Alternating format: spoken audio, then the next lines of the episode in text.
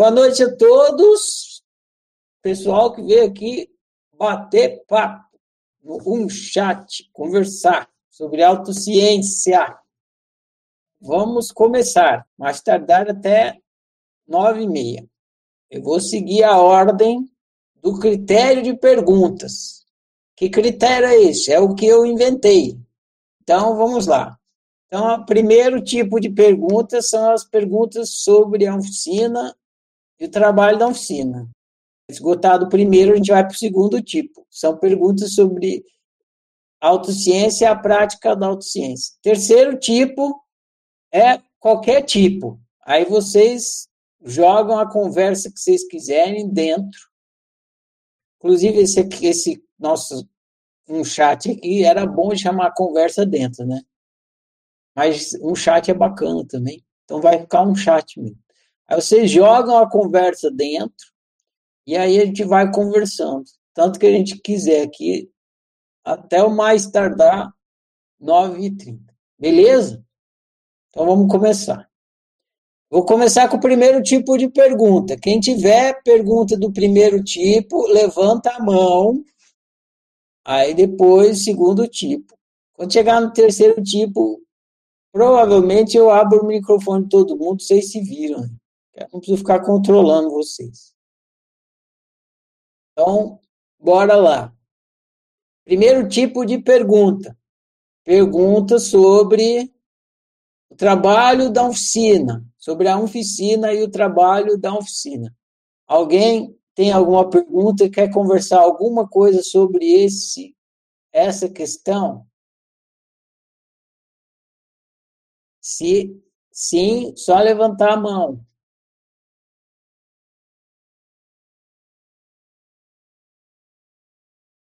Não, vocês já estão careca de saber. Essa pergunta é porque quando vier gente nova aqui, quando for o caso de ter gente nova aqui, às vezes a pessoa tem interesse em saber alguma coisa, né? Vocês já sabem disso também. Da oficina e do trabalho. Ah, quanto é que custa isso aí? Aí é o primeiro tipo de pergunta. Aí eu respondo, custa o seu couro, meu amigo. Você vai ficar louco da cabeça. É isso que custa a sua sanidade. Enfim. Então vamos lá para o segundo tipo de pergunta. Segundo tipo de pergunta é pergunta sobre autociência e a prática de autociência. Se alguém tiver alguma pergunta ou quiser conversar alguma coisa sobre isso, é só levantar a mão.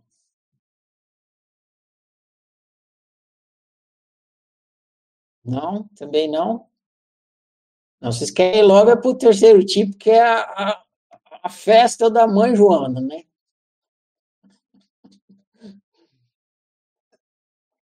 Então vamos lá.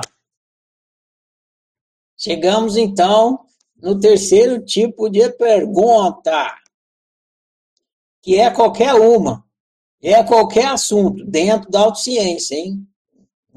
Qualquer pergunta, qualquer assunto dentro da autociência, é só puxar o assunto aí e a gente vai conversando e a coisa vai indo. Quem quer perguntar alguma coisa ou puxar algum assunto aí? Levanta a mão.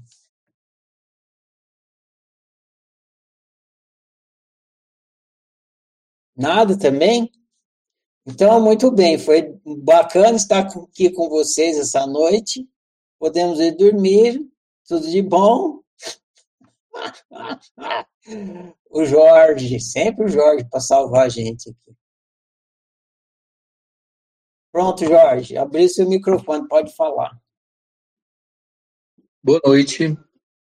Eu estava observando aqui nos grupos uma coisa que acontece sempre, mas eu acho interessante, que apesar de ter muitas pessoas, poucas interagem. Eu sempre falo sobre isso, né? E como a gente tá, tem conversado sobre ego, nesse sentido do conjunto de crenças, né? É, eu não sei se você viu, Ferrari, eu amanhã eu vou falar para um grupo de espiritualistas sobre a oficina. Me chamaram para falar alguma coisa que eu gostasse e eu resolvi falar sobre a oficina. E, e aí eu vi o pessoal já dizendo assim, ah, não vou poder, não vou poder participar, não sei o quê. Aí já vai dando um desânimo, sabe? E ao mesmo tempo, aí o lance do ego pensa assim, pô, mas por que, que você está preocupado com, com isso? Se tem gente, se não tem? Né? Você vai falar o que você acha que vai falar e pronto. Aí aquela conversa interna. E queria que você comentasse um pouco como é que você lida com isso. Por exemplo, quando sai o grupo começa com 100 e termina com 40. Como é que você lida com isso? Às vezes eu sei que você fica um pouco triste, né? Chateado, não sei qual é a palavra. Eu queria que você falasse um pouco sobre isso. Beleza, eu vou falar e depois eu abro para todo mundo falar aí também.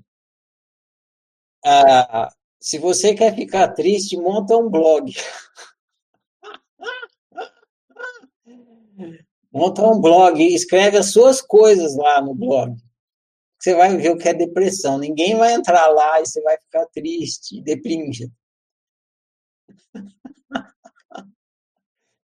Isso acontece no Ferrariano. Outro dia eu estava falando disso. Lá no Ferrariano, que é, o, que é de literatura, né? Já deve fazer uns. deve fazer uns quatro meses que ninguém entra. Zero, zero, zero. Não, ninguém.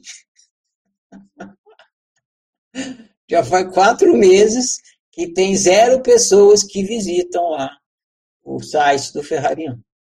Aí você fica meio desanimado. Você fala, porra, eu estou fazendo isso aqui ninguém entra, né? ninguém vê aqui, fica aqui. Mas é assim mesmo. Né? Estou falando do Ferrariano, depois vou falar da oficina, porque é distinto. O Ferrariano é aonde eu coloco um trabalho artístico, aonde eu, eu produzo literatura, música, né, poesia, crônicas e tal a não ser que a pessoa goste de literatura e arte, ela não recebe nenhum benefício ali. Não estou ajudando ela de nenhuma maneira, né? O site do Ferrariano não é um site para ajudar os outros. A não ser que a gente entenda que quando você tem contato com uma obra de arte, você está sendo ajudado, mas quase ninguém entende isso. Né? Então, quase ninguém entra lá no Ferrariano. Tem o canal do Ferrariano. Então, eu vou colocando as coisas lá no canal, no Telegram, e as pessoas leem por lá. Acabam entrando no site. Então, não é que também que não está ninguém tá consumindo o que está sendo produzido. Mas eu dei o exemplo do site para ilustrar. É meio chato, sim, você produzir, ninguém consumir e tal. Porque se você fosse fazer mesmo só para você, você não publicava as coisas. o ato de publicar demonstra que você tem interesse no compartilhamento, né? Quando a gente produz um, uma obra intelectual, né, como um texto, uma explicação, uma música, alguma coisa assim, e publica, é muito similar quando alguém faz uma comida, né? Você faz uma comida ali e aí você compartilha e todo mundo come e tal. As obras intelectuais é a mesma coisa, só que ela não é, você não vai devorar ela engolindo, né? Mas você vai consumir aquilo lendo, apreciando, pensando a respeito e tal. E se ninguém aprecia, é mais ou menos como se você fizesse um jantar assim e ninguém Você faz um jantar e ninguém, não, tô legal, não tô com fome, não, não quero, não, não tem interesse, tal. Né? Ou a pessoa fala, vou ali no McDonald's, você põe o jantar e a pessoa vai no McDonald's. Você faz um peru e a pessoa vai lá no McDonald's comer um sanduíche. Mas é assim, é o lance da fome, né? Se a pessoa não tem fome do que você tem para oferecer, não importa o tanto que você enfeite o pavão. A pessoa não tem fome. E aí não vai consumir. Então, tem pessoas que têm fome do que você tem para produzir. Né? Aquela, também a coisa do giló. Né? Não é todo mundo que gosta de giló. Algumas pessoas gostam de giló. Mas é a minoria. A maioria gosta, sei lá, gosta mais de banana. Banana é muito mais popular que o giló. muito mais pessoas comem banana do que giló. Nem por isso o giló tenta virar banana. Né? Se o giló tentar virar banana, ele não vai conseguir. E as pessoas que gostam de giló, porque tem gente que gosta de giló, não vai mais querer giló, porque ele foi atrás do giló e o giló, o giló virou banana, né? Tá imitando a banana. Ué, cadê o giló que eu gostava tanto? Então, às vezes, o seu público é seleto, é pouco. Às vezes, uma pessoa tem fome do que você tem para oferecer, ou, ou, às vezes nenhuma, num determinado momento. Aí, né, às vezes a árvore está lá às vezes a gente passa na rua e na rua tem muito disso, né? Aqui em Uberlândia tem, né? Tem, uma, tem árvore de fruta na rua. Mas ninguém tem interesse naquela fruta. Aí as frutas caem tudo do chão, apodrece. Aí no outro, no outro ano, na outra temporada, ela dá as frutas tudo de novo. Então, em algum momento pode ser que alguém vá lá apreciar o fruto, vai ter fome do seu fruto e tal. Então, eu deixo, no caso do ferrariano, por exemplo, eu deixo ele lá. Quem sabe uma hora alguém passa lá e lê e se beneficia e é, entra em contato, produz alguma forma de interação com a coisa e tal. Se não tiver lá, isso não vai acontecer, né? Ninguém vai passar lá, ninguém vai pegar uma manga de uma mangueira que não está ali. Então a mangueira tem que estar tá lá dando manga e tal. Enfim, vou levando ferrariando assim, o meu trabalho ferrariando, fico bem tranquilo. Mas também não é um trabalho meu, assim, não é que eu as, não preciso que as pessoas entrem lá para eu pagar as minhas contas. Também não tem essa preocupação. Na oficina, que é o trabalho com autociência, é diferente porque a oficina oferece um serviço. Tá, a oficina se coloca como um, uma prestadora de serviço, ela presta um serviço. Então, quando a oficina se manifesta, ela se manifesta para oferecer um serviço. Isso deixa a oficina mais atraente, porque as pessoas têm interesse no serviço. Não são muitas pessoas também que têm interesse, mas elas têm. E como o serviço é gratuito, mesmo não sendo muitas pessoas, o interesse aumenta um pouco, porque se a oficina oferecesse o serviço e o serviço não fosse gratuito, talvez tivesse menos público ainda. Mas ela oferece o serviço, então se torna atraente, o serviço é gratuito, se torna atraente, pessoas têm interesse no serviço. Conforme você vai oferecendo o serviço, se o seu serviço de autoconhecimento, né, no caso a oficina, beneficia mesmo a pessoa, ela recebe, ela se sente beneficiada com aquilo, ela começa a espalhar que tem um serviço tal e tal de autoconhecimento que proporciona isso e aquilo, então, e vai aumentando o número de interessados. Mas a mesma coisa também, quando o interesse é menor, também tenho esse sentimento, pô, o serviço tão bacana aqui, né? Pus esse banquete aqui, ninguém está aproveitando, tá?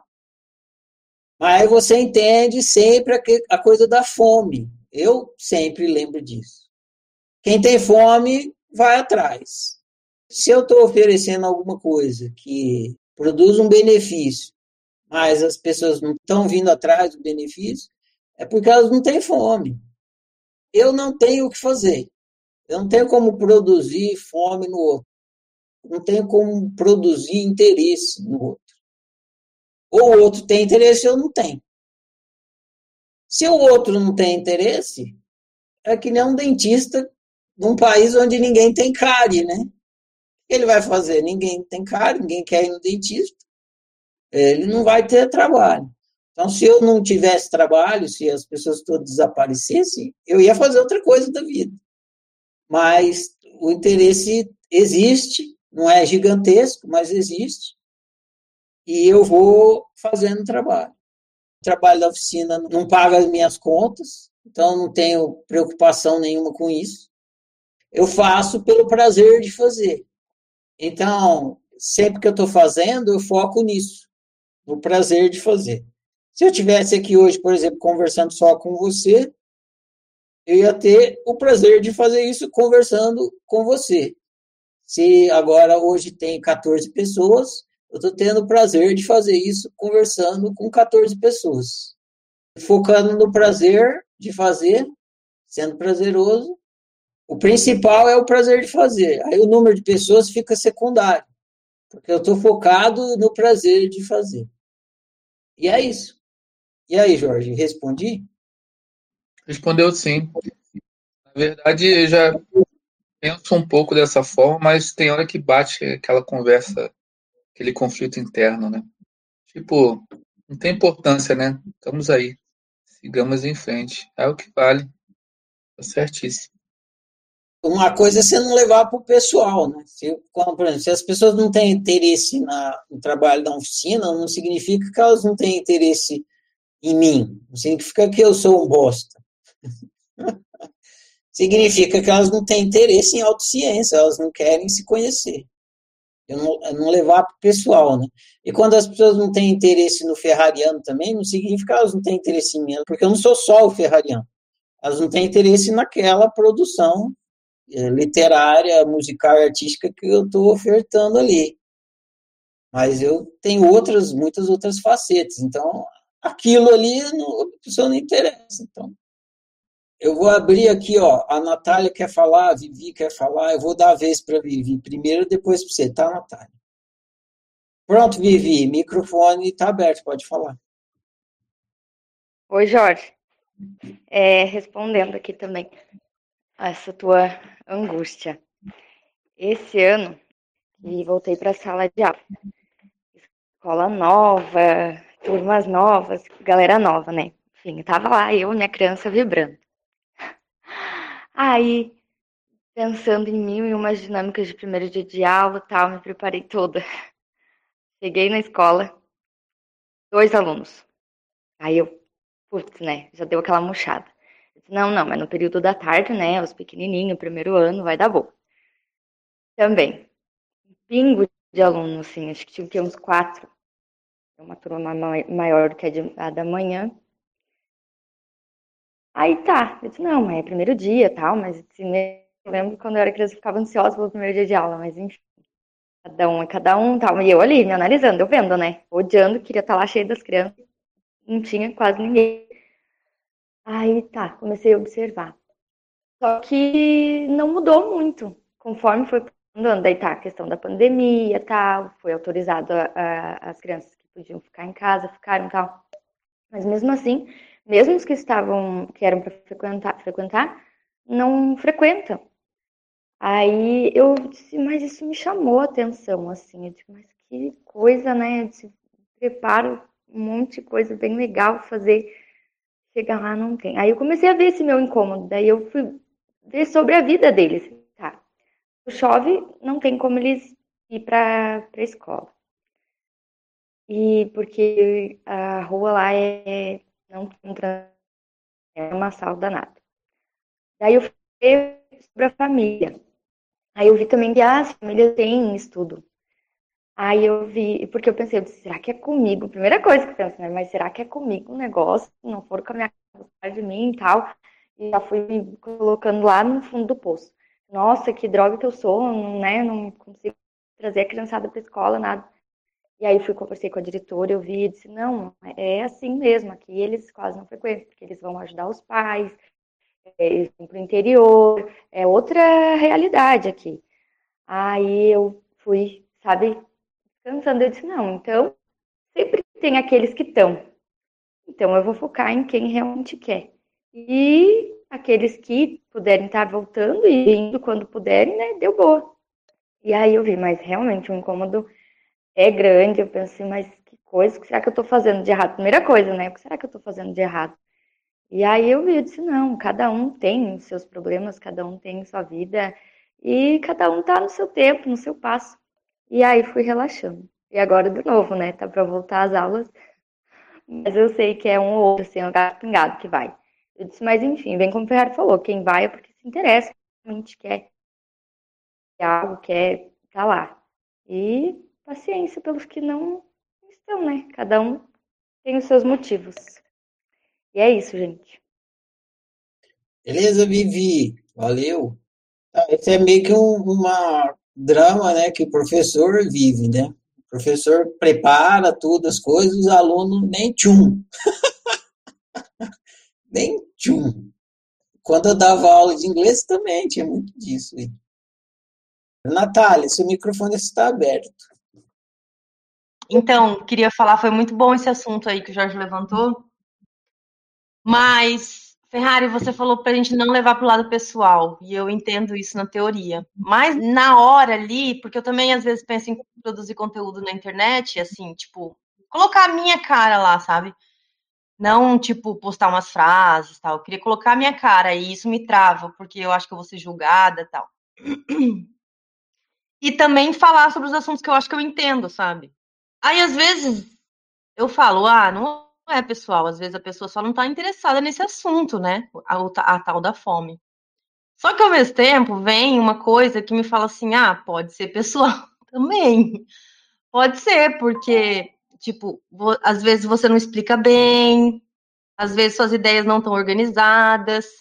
Porque acontece muito, assim, de. Eu, às vezes, entro em alguma live, uh, né, sobre algum assunto que me interessa, só que a forma como a pessoa explica, às vezes é confusa, ou sei lá, tem alguma coisa lá naquela explicação, naquela maneira da pessoa ser e agir que não me agrada, né?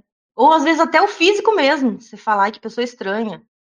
Aí é pessoal, às vezes, entendeu? E aí, como romper essa barreira? Aí que é complicado. Claro, né? Vai ter aquela história, né? Pra você se conhecer, se amar, que daí você não vai precisar do amor dos outros, tá, tá, tá. Mas eu queria uma coisa mais possível. E outra coisa que eu queria falar, porque nos assuntos de espiritualidade sempre tem as pessoas falando assim: ah, porque se você tá aqui é porque você se sintonizou com a minha energia. Então, quer dizer que todo mundo, sempre que você produzir algum conteúdo, você vai atrair pessoas que estão com a mesma energia que você e que vão estar tá com interesse e tal. E sempre vem essa coisa da sintonia. Não sei se vocês também, outras pessoas, ouvem isso, mas eu sempre ouço isso. Acho que aqui é mais um desabafo, porque às vezes, tipo, o assunto é interessante, a pessoa é interessante, a pessoa tem uma energia super leve, mas você não se identifica. Daí você fala assim: meu Deus do céu, será que minha energia tá pesada? Será que eu que não sou boa o suficiente para essa pessoa aí? E aí sempre tem assim essas paranoias assim que eu estou compartilhando agora aqui, saber o que vocês acham. Aquela metáfora da borboleta e do jardim, né? Você não precisa correr atrás das borboletas, cuida do seu jardim. Aí a borboleta vem. Se você tem um jeito que o outro não aprecia, você vai fazer o quê? Tem gente que não curte minha voz. Já recebi comentários assim no YouTube. Ah, que voz, não sei o quê, não sei o que lá. Ah, o que, que eu vou fazer, meu amigo? eu vou mudar minha voz para te agradar. Não dá para mudar a voz, ainda vou para te agradar. Enfim, né? Tem pessoas que talvez achem legal, tem gente que não gosta que eu fale palavrão. Tem gente que gosta, porque fica descontraído e tal. Eu só consigo fazer do jeito que eu sou, né? Agora, a gente pode sempre melhorar. Vou contar um exemplo para vocês. Quando eu comecei a dar aula de inglês, era professor particular. Aí eu dava aula numa empresa lá em São Paulo, né? É aquele esquema que você vai na empresa, aí o, funcionário da empresa te leva à sala de reunião, aí você dá aula ou para um aluno ou para dois, geralmente um, dois, às vezes no máximo três ali, que eles juntam para economizar, para pagar o professor, junta numa mesma sala, faz uma turma pequena. Mas geralmente era um ou dois, ou no máximo três, assim. E aí eu ia nas, nessa empresa aí e dava aula. Mas eu estava começando, e eu não tinha prática com o livro, e também não tinha prática de dar aula particular. Mas eu fui lá dar aula particular, né? Estava começando, tem que começar pelo começo, né? Eu não ia conseguir ser um bom professor se eu não começasse. Eu não era um bom professor de inglês nessa época. Estava começando. Eu não tinha prática com o livro. É muito importante ter prática com o livro quando você está dando aula com aluno. Eu não tinha prática com o livro, não conhecia o livro direito, as lições direito. Mesmo estudando a lição, não tinha prática com o livro. O livro tem várias manhas no livro quando você vai usar ele. Ainda não tinha essas manhas. A aula era sofrida, sofrida, era uma aula ruim. muito ruim, mas os caras não sabiam que eu era ruim. Eles não tinham muito nível de comparação assim.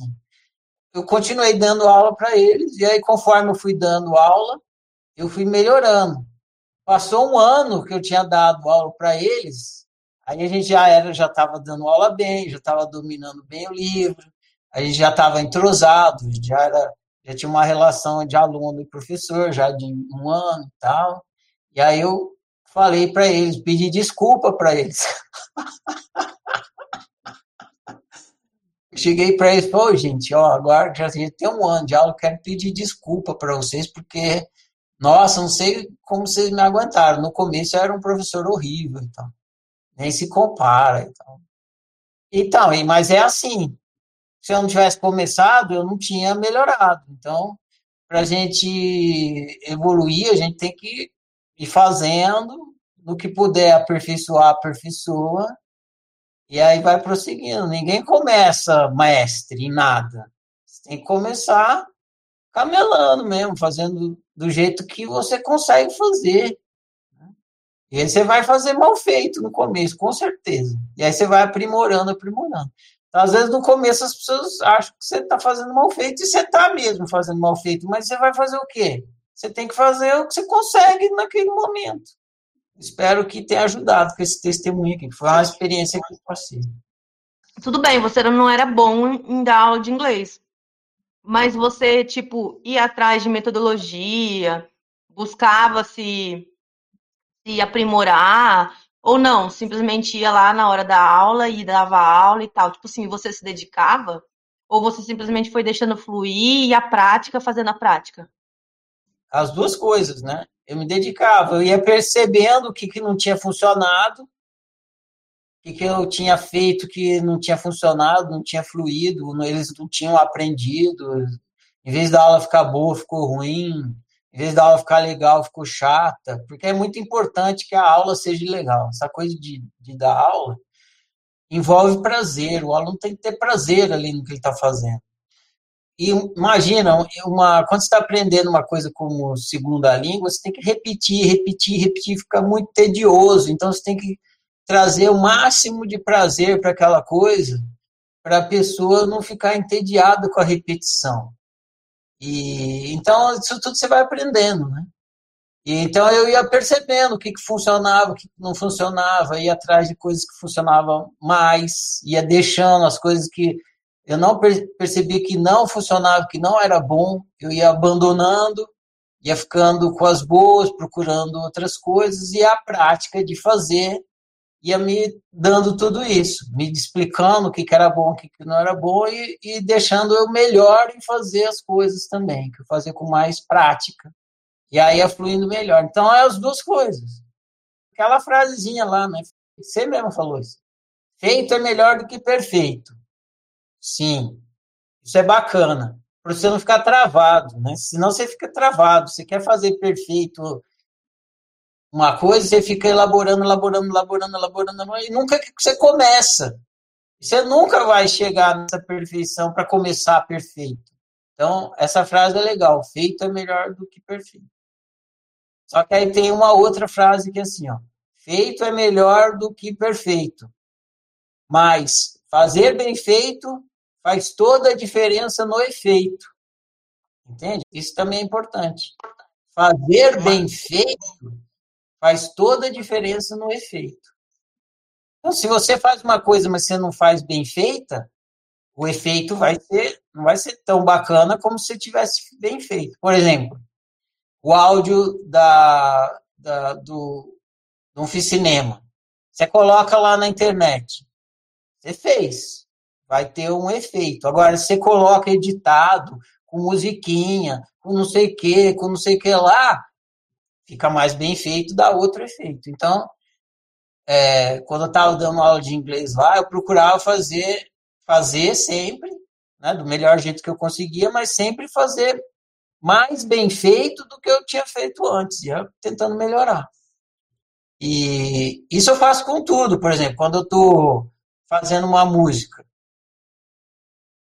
Eu faço a música, feita é melhor do que perfeito. Porque se eu não fizer a música, não tirar ela de dentro de mim, eu, nunca vou fazer a música perfeita na cabeça. Então, eu tiro ela de dentro de mim, põe no papel, gravo uma vez, não sei o quê. Às vezes até publico de um jeito que está lá.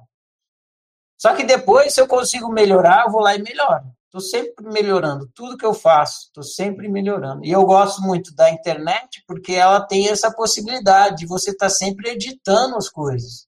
Às vezes as pessoas me perguntam, por que você não publica o texto da oficina no papel, os livros? Eu falo, porque eu prefiro eletrônico. Eu, porque eu, eu clico aqui em editar e edito o livro inteiro, se eu quiser, se eu achar que eu posso melhorar. Então, é, é uma vantagem da publicação eletrônica, de você poder melhorar sempre o que você fez.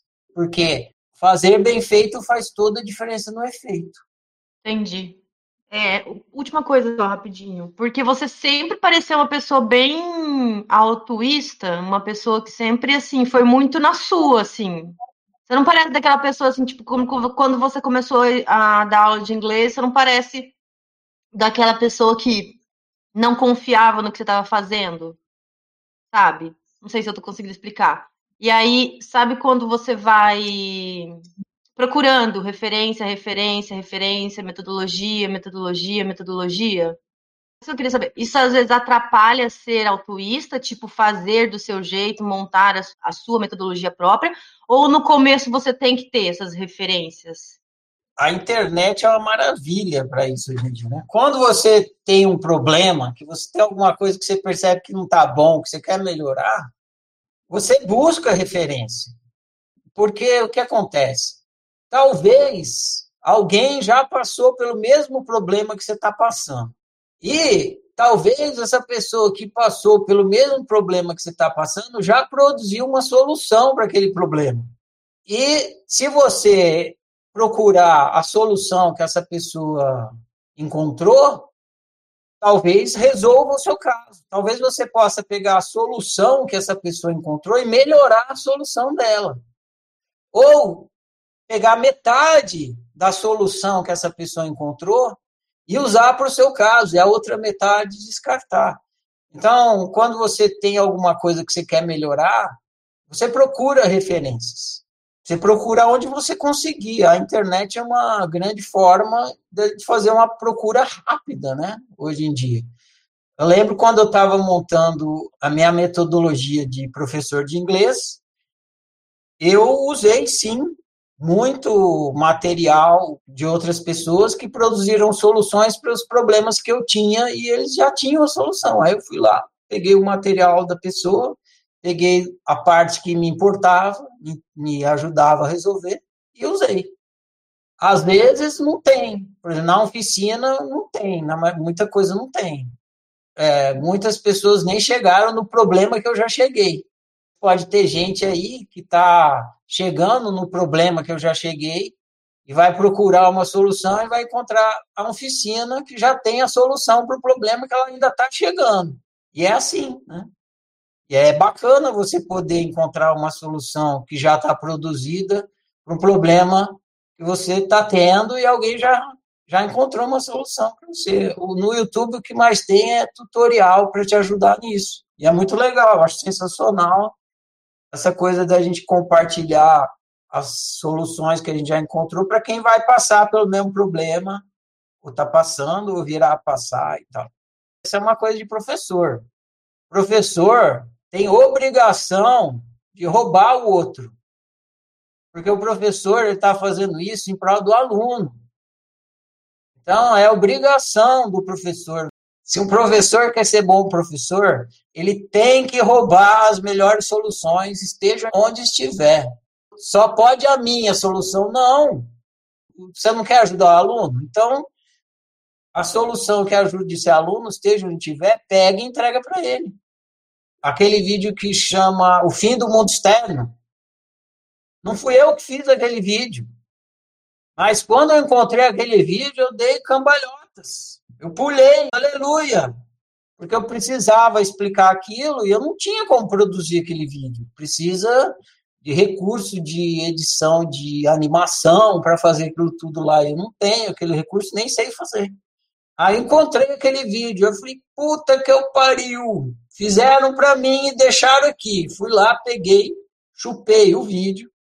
Ele tinha um áudio em inglês, aí eu adaptei o áudio mais ou menos para o meu interesse, assim, eu usei mais ou menos a estrutura básica do áudio original, mas fui mudando os textos, as palavras e tal, e fiz o vídeo. Por quê?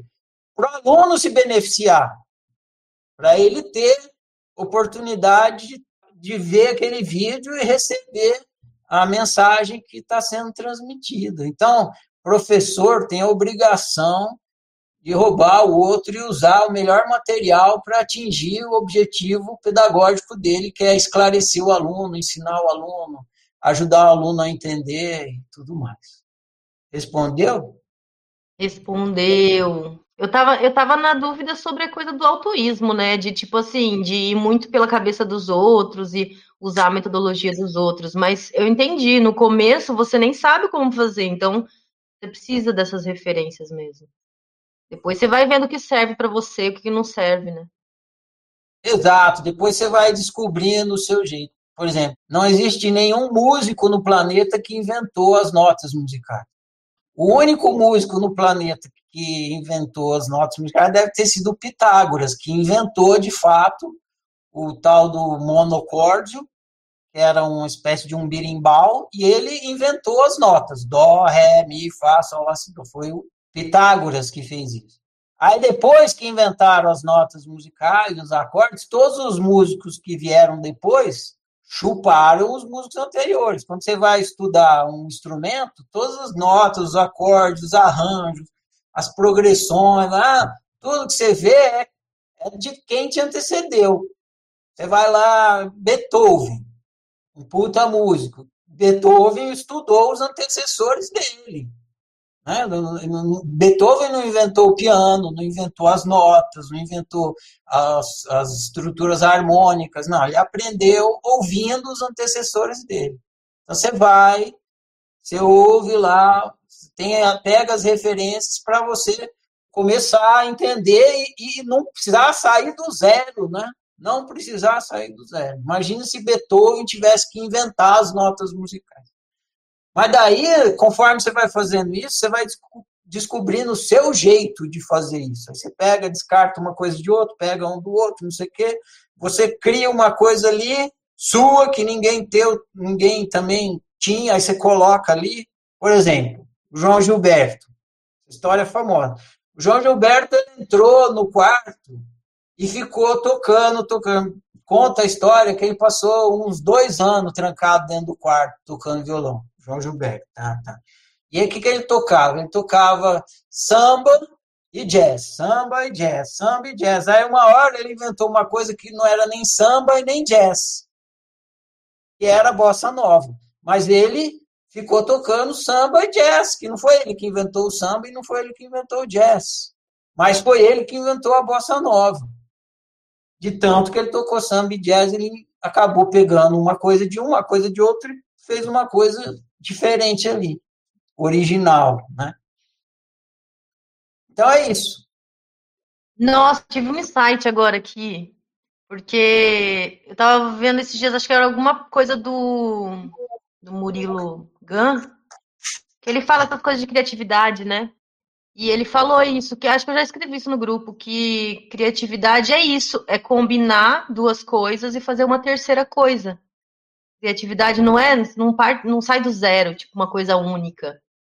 Ele fala que criatividade é combinatividade, que é essa combinação. Muito louco. Pega as referências. Sim, você pega, você não tem como não pegar. Mesmo que você não queira, quando você nasce, você começa a chupar referência, referência, referência, e você nem sabe que você está fazendo isso. Senão, você acha que foi você que inventou o português, a língua portuguesa? Não. Né? Você teve que pegar a referência de todo mundo que estava falando ao seu redor. E hoje em dia você usa as palavras que você chupou do ambiente, mas para produzir o seu discurso. Na arte, se diz que todo artista precisa encontrar a sua voz. Isso seria o autoísmo na arte. Então, o que acontece? Você vê, vou pegar um exemplo que talvez não seja muito comum para vocês, mas eu vou falando aqui, vocês vão entender. Por exemplo, todo mundo toca guitarra. Todo guitarrista toca guitarra. Mas o jeito do cara tocar guitarra é a voz dele, é o, a gente chama de estilo, né? A voz do artista é o estilo do artista. Se você pegar dois guitarristas tocando a mesma música, eles vão tocar com um estilo diferente. E tem guitarrista que o estilo é tão próprio, tão próprio, que ele pode tocar qualquer música que você sabe que é ele. Você fala, ah, esse aí quem está tocando é, sei lá, o Eric Clapton. Ah, esse aí é o Eric Clapton tocando. Como é que você sabe? Por causa do estilo. Pode tocar, tá tocando uma música que não é dele, você sabe que é ele que está tocando por causa do estilo. Na pintura, por exemplo, ah, isso aqui é Picasso. Por quê? Porque é o estilo do Picasso. Aí você, ah, isso aqui é Monet. Por quê? Porque é o estilo do Monet. Na filosofia também, o jeito que as pessoas pensam, a pessoa fala uma ideia, se fala, ah, isso aí é existencialismo, isso aí é Sartre. Ah, esse pensamento aí é platônico, isso é Platão. Porque é o estilo de pensar. Então, esse estilo da pessoa, essa, essa voz que você encontra quando você está fazendo a sua coisa, você nem percebe que você tem esse estilo. A não ser quando as pessoas começam a falar para você.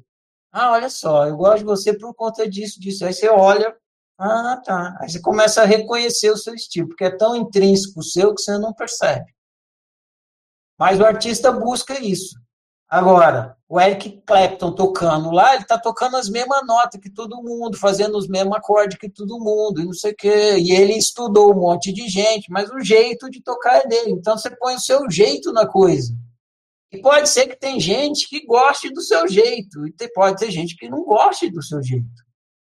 E pode ser que tem milhões de pessoas que gostem do seu jeito, e pode ser que não, que seja só meia dúzia que goste. Paciência, você vai ter outro jeito? Não, aquele é o seu.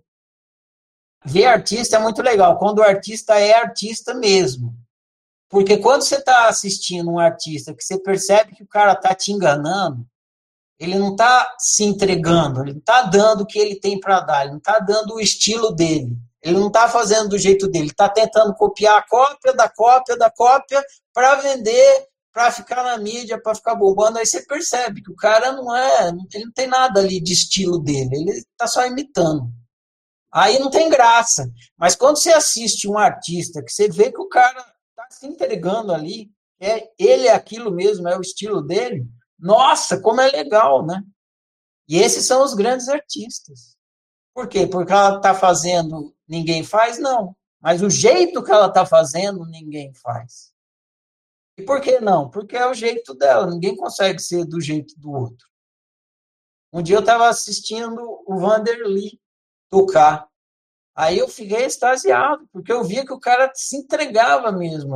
E ele é meio meloso, tá? nem é tanto o meu estilo assim, né? Mas é, mesmo não sendo, dá para perceber a sinceridade do cara. Ele é aquilo. Ele é aquilo. E ele se entregava inteiro, assim, né?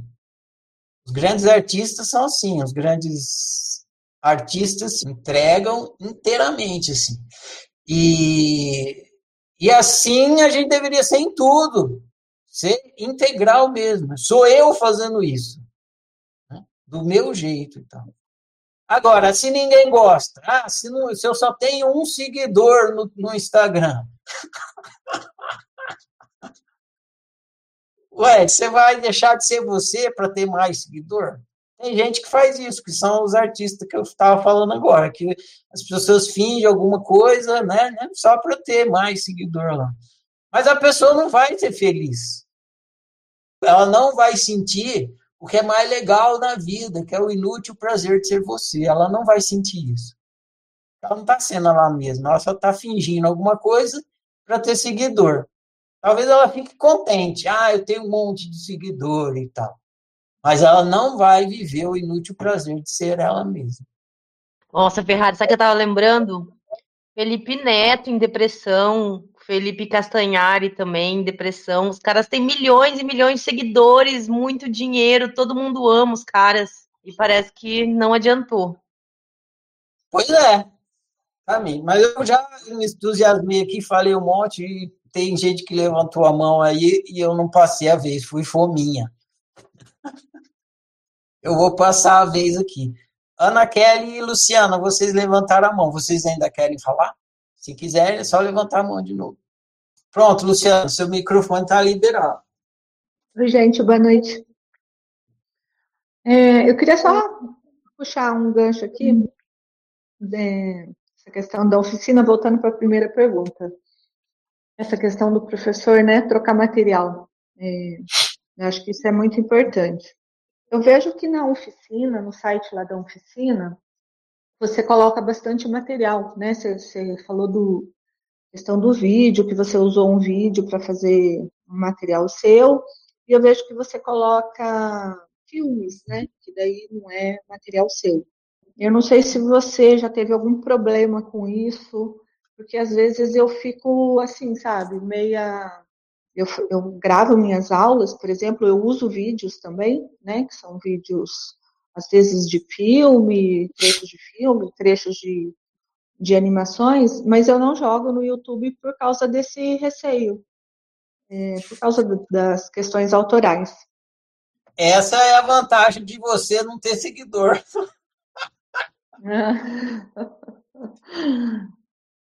se você tiver se você tiver 10 mil seguidores e você pega uma e põe uma coisa de direito autoral, o neguinho vai cair de pau em cima de você, porque vai querer tirar vantagem em cima da sua vantagem, entendeu? Mas quando você é um Zé Ruela, que nem eu, desconhecido, ninguém sabe que existe, ninguém reclama, né? Porque eu não dou ibope para ninguém. Ah, não vai sair lá. Marcelo Ferrari usou meu vídeo. Aí os outros falam, quem que é esse cara? Né? Hum. Agora, se o Felipe Neto, por exemplo, usar. Ah, Felipe Neto usou meu vídeo, sacana. Aí mundo vai cair de pau em cima do cara. Então, essa é a vantagem de ser, ser desconhecido. Você usa. ninguém reclama de nada que você faz, porque ninguém sabe de nada que você está fazendo. Ah, essa é uma coisa. A outra coisa é que se você colocar um vídeo no YouTube que tem direito autoral, o próprio YouTube vai bloquear. Então, tem vários vídeos que eu usei que não é material meu, e o YouTube bloqueou o vídeo. Tem várias maneiras, né? Às vezes ele bloqueia, às vezes ele, ele fica limitado em alguns países, não passa em tudo, tudo quanto é lugar e tal. O próprio YouTube faz a censura lá e o YouTube manda uma mensagem assim: você não precisa fazer nada, não tem problema, a gente vai fazer o que tiver que fazer. Se você usar música também dos outros, vai fazer. Respondi a sua pergunta? Respondeu sim. Como conseguir mais seguidores? Esse é o tema de hoje. Como bombar no Telegram, no Facebook e no Insta. Como conseguir mais seguidores sendo altruísta? Como conseguir mais seguidores sendo altruísta e no ramo da autociência. Esse é o ponto. Pode falar, Ana Kelly, abriu o microfone. Não, eu já perdi o que eu ia falar. Ah, Ana, assim seguidores, você vai perder todos os seguidores, Ana. entrar já bombando, assim, tipo, vai, aqui, gente! Presta atenção que eu vou falar! Olha lá, olha lá, vou falar! Então é isso. Algo mais, alguém mais? Jorge, quer triplicar, replicar aí? É, só fazer uma ressalva, né? Assim, eu sei que é brincadeira, você está zoando. Mas a questão é você não cair naquela armadilha de ficar triste porque não tem plateia, né? Eu acho que esse que é o problema. Eu acho que foi na, no livro passado que a gente estava falando do Admito, que eu falei que eu tinha é, inveja do Prem Baba. Era justamente por isso, porque ele tinha milhões de seguidores E aí eu ia lá para o parque do eu vou contar para vocês, para vocês chorarem. Esse dia foi fatídico. É, é fatídico que chama? Enfim, foi marcante. Eu tinha marcado um encontro lá no Parque do Ibirapuera. Eu fazia o um encontro lá no parque porque não tinha grana para alugar um lugar para fazer o um encontro. E o parque também é legal. O ambiente é agradável.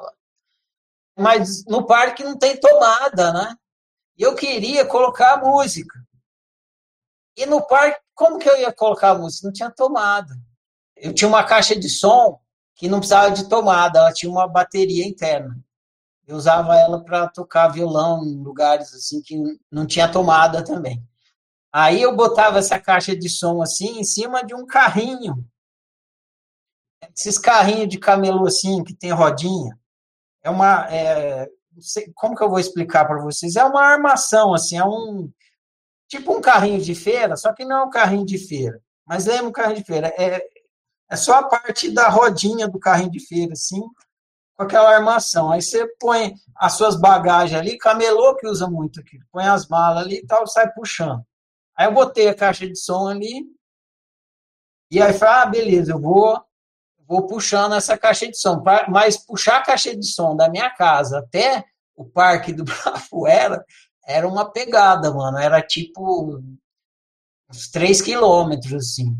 Três só de ida, né?